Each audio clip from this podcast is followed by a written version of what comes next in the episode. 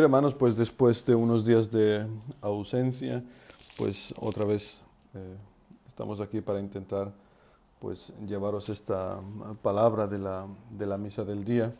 Como podéis escuchar, pues no lo hago desde el templo, desde la iglesia, porque, como ya algunos saben, me encuentro desde hace unos días en Colonia, en mi diócesis, eh, en Bonn, donde eh, pues he regresado para para ir tomando ya contacto con la nueva, las nuevas parroquias donde Dios mediante, a partir del 1 de septiembre, pues empezaré a trabajar como, como vicepárroco en las parroquias de San Andreas y Ebergislus, en San María y San Servasius, en San Martín y San Severin, todas ellas en, en la localidad de Bonn, en Bad Godesberg. Un, un barrio que está cerca a la orilla del, del Rin.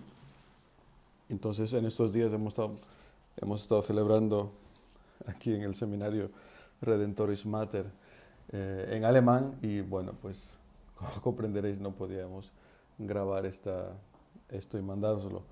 Pero como algunos me preguntaban, bueno, ¿y cómo, cómo harás ahora? ¿Lo podrás hacer?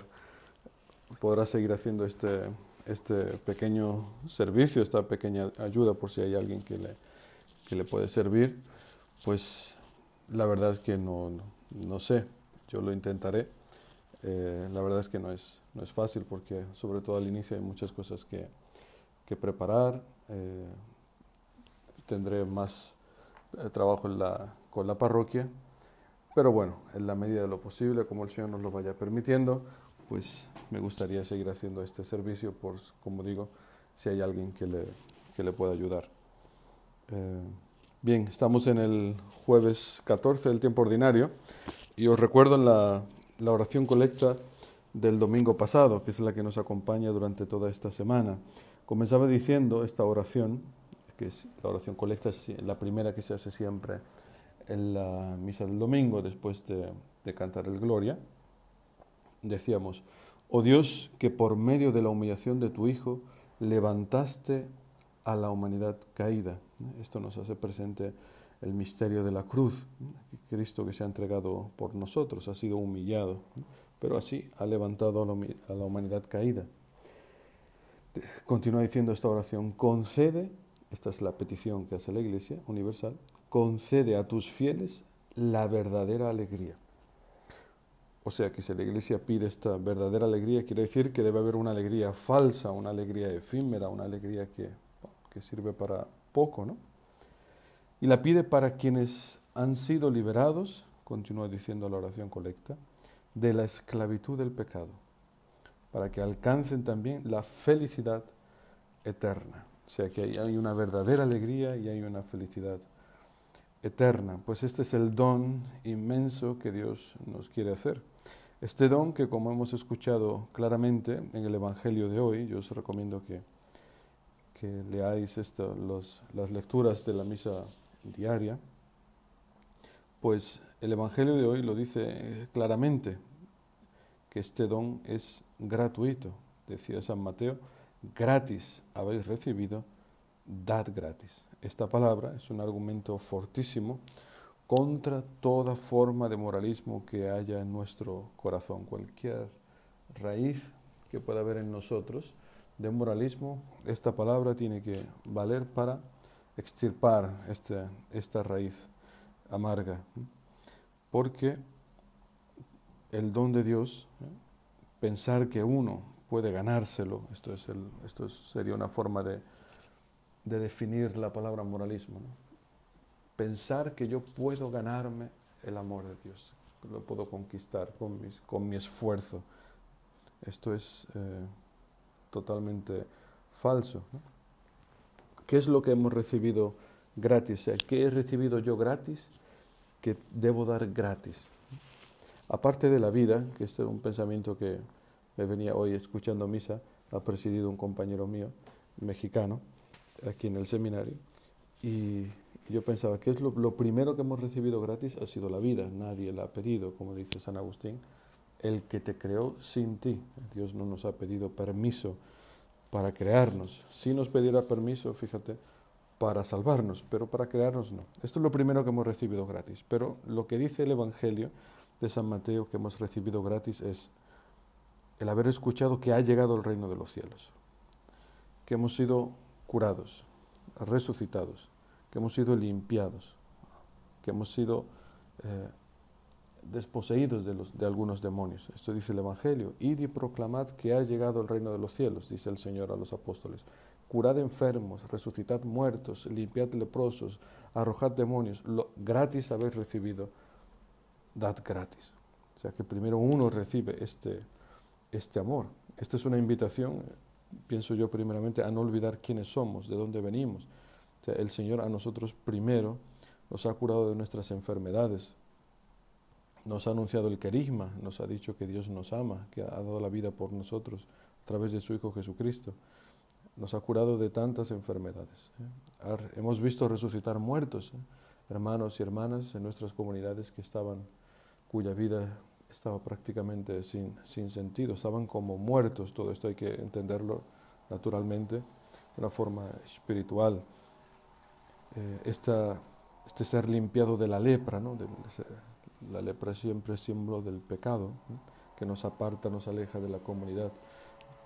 Eh, arrojar demonios, eh, a través de los escrutinios, cuántas veces hemos visto hermanos que han sido desposeídos de, demonios, malos pensamientos que los atormentaban desde años por, por la historia personal, por traumas infantiles, etc. Esto lo hemos visto, somos testigos de ellos a través de tantos años de, de camino. Pues nosotros somos ese pueblo del que habla el profeta Oseas en la primera lectura de la misa de hoy, que decía, cuando Israel era joven lo amé y de Egipto llamé a mi hijo.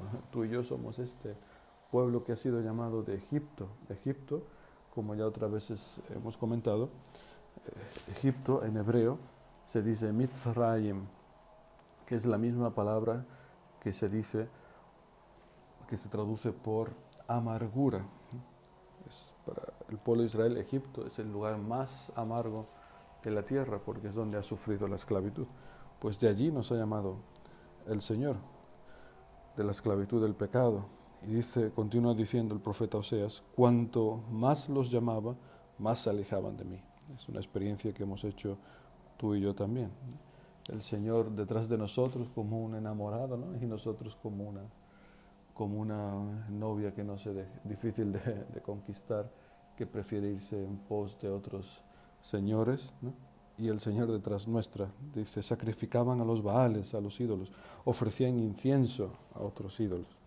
Este es el pueblo infiel, que como digo somos tú y yo, no, juzgamos al pueblo de Israel porque somos exactamente iguales. Pero este pueblo como tú y yo hemos experimentado lo que canta el Salmo de hoy, el Salmo 79, que dice, oh Señor, que brille tu rostro y nos salve. Aparece el rostro del Señor e inmediatamente aparece la salvación. Pastor de Israel, escucha, despierta tu poder y ven a salvarnos. El Señor se ha verdaderamente despertado. Esto a mí me, recordaba el momento de la resurrección, cuando el Señor está dormido, es, eh, metido en una tumba y el Señor despierta y nos ha salvado.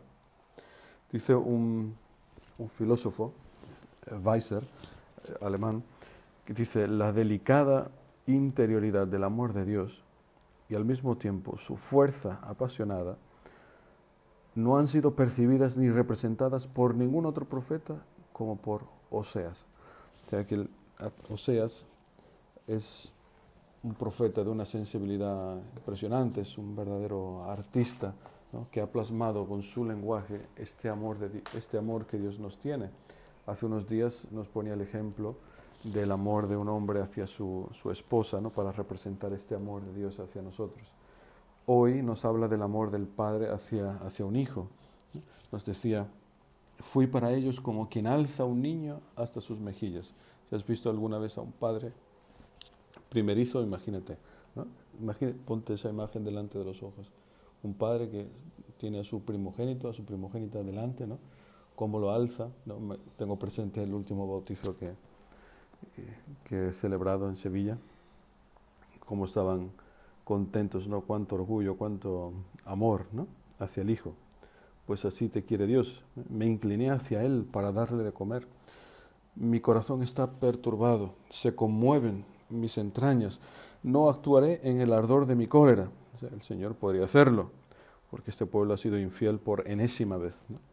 Pero dice, no actuaré en el ardor de mi cólera. No volveré a destruir a Efraín, porque yo soy Dios y no hombre, santo en medio de vosotros, y no me dejo llevar por la ira.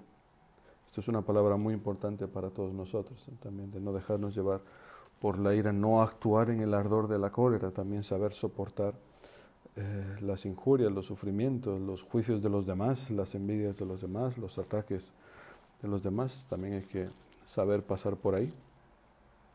El drama de, para muchos cristianos es, es eh, pues realizar esta palabra solamente a un nivel intelectual, esto de, de, saber que hay un Dios que cuida de nosotros, un Dios que, que se ha manifestado como Padre, esto por desgracia muchas veces sucede solamente a un, a un plano eh, intelectual. De ahí el desaliento, el, el, sentido de angustia o incluso de, traición, ¿no? cuando tropezamos en las pruebas, en el dolor, en las dificultades de la vida. Pensamos que Dios nos abandona, que Dios no está o que estamos abandonados a nuestra suerte. No, no es así. Dice San Jerónimo, cuánta es la clemencia de Dios, cuánta nuestra dureza, que después de tantos pecados nos llama a la salvación. Cuán grande sea su misericordia, cuán grande, y por decirlo así, excesiva su clemencia. O sea, San Jerónimo dice que el Señor se pasa de, de amor, ¿no? Pues bien, ahora este hecho de que Dios sea Dios y no hombre, si yo lo creo realmente, hasta el fondo de mi corazón, pues esto me hará entrar en la paz ¿eh? y pondrá toda mi existencia en orden y me dará una, una seguridad, una certeza interior. De esta certeza de que hay un Dios que es Padre, que, que, es Dios y no hombre, que me que cuida, que me ama profundamente, cuya identidad es amor, como dice San Juan. Dios es amor, es la definición más corta y más perfecta que se ha dado de Dios. ¿no? Pues de esta certeza, pues brota el estilo de vida del que habla Jesús en el Evangelio. Gratis habéis recibido, dad gratis. No os procuréis en la faja oro, plata, ni cobre, ni tampoco alforja para el camino, ni dos túnicas, ni sandalias, ni bastón. Bien merece el obrero su sustento este Evangelio, el capítulo 10, eh, San Mateo da las instrucciones a los apóstoles para ir a evangelizar. Yo, madre mía, escuchando este Evangelio, pues a mí en este momento se me viene el mundo encima, hasta me da vergüenza eh, proclamarlo, porque justo es llegar aquí Alemania, llegar de nuevo a la vida, digamos, en parroquia, pues es empezar a, que si el contrato del coche, que si el contrato del nuevo teléfono, que si eh, la casa, que si amoblarla, que si la cocina, que si te la vendo por 3.000, por 3.500, eh, regatear. Madre mía, digo yo, después de tres años de itinerancia, después de tres años viviendo pues en la precariedad, de lo que viviendo de pues del amor de Dios a través de los hermanos, que es una maravilla poder entrar en ese descanso, otra vez volver a esta lucha del mundo, ¿no? de la mundanidad, pues solo se me ocurre decir lo que decía Silvano del Monte Athos, un monje santo, que decía, solo a ti desea mi alma, Señor. No puedo olvidar tu mirada serena y apacible. Y te suplico con lágrimas, ven, haz morada en mí y purifícame de mis pecados. Estás viendo, Señor, desde lo alto de tu gloria, cómo se consume mi alma por tu causa. No me abandones, escucha a tu siervo. Te grito como el profeta David. Ten piedad de mí, oh Dios, por tu gran misericordia.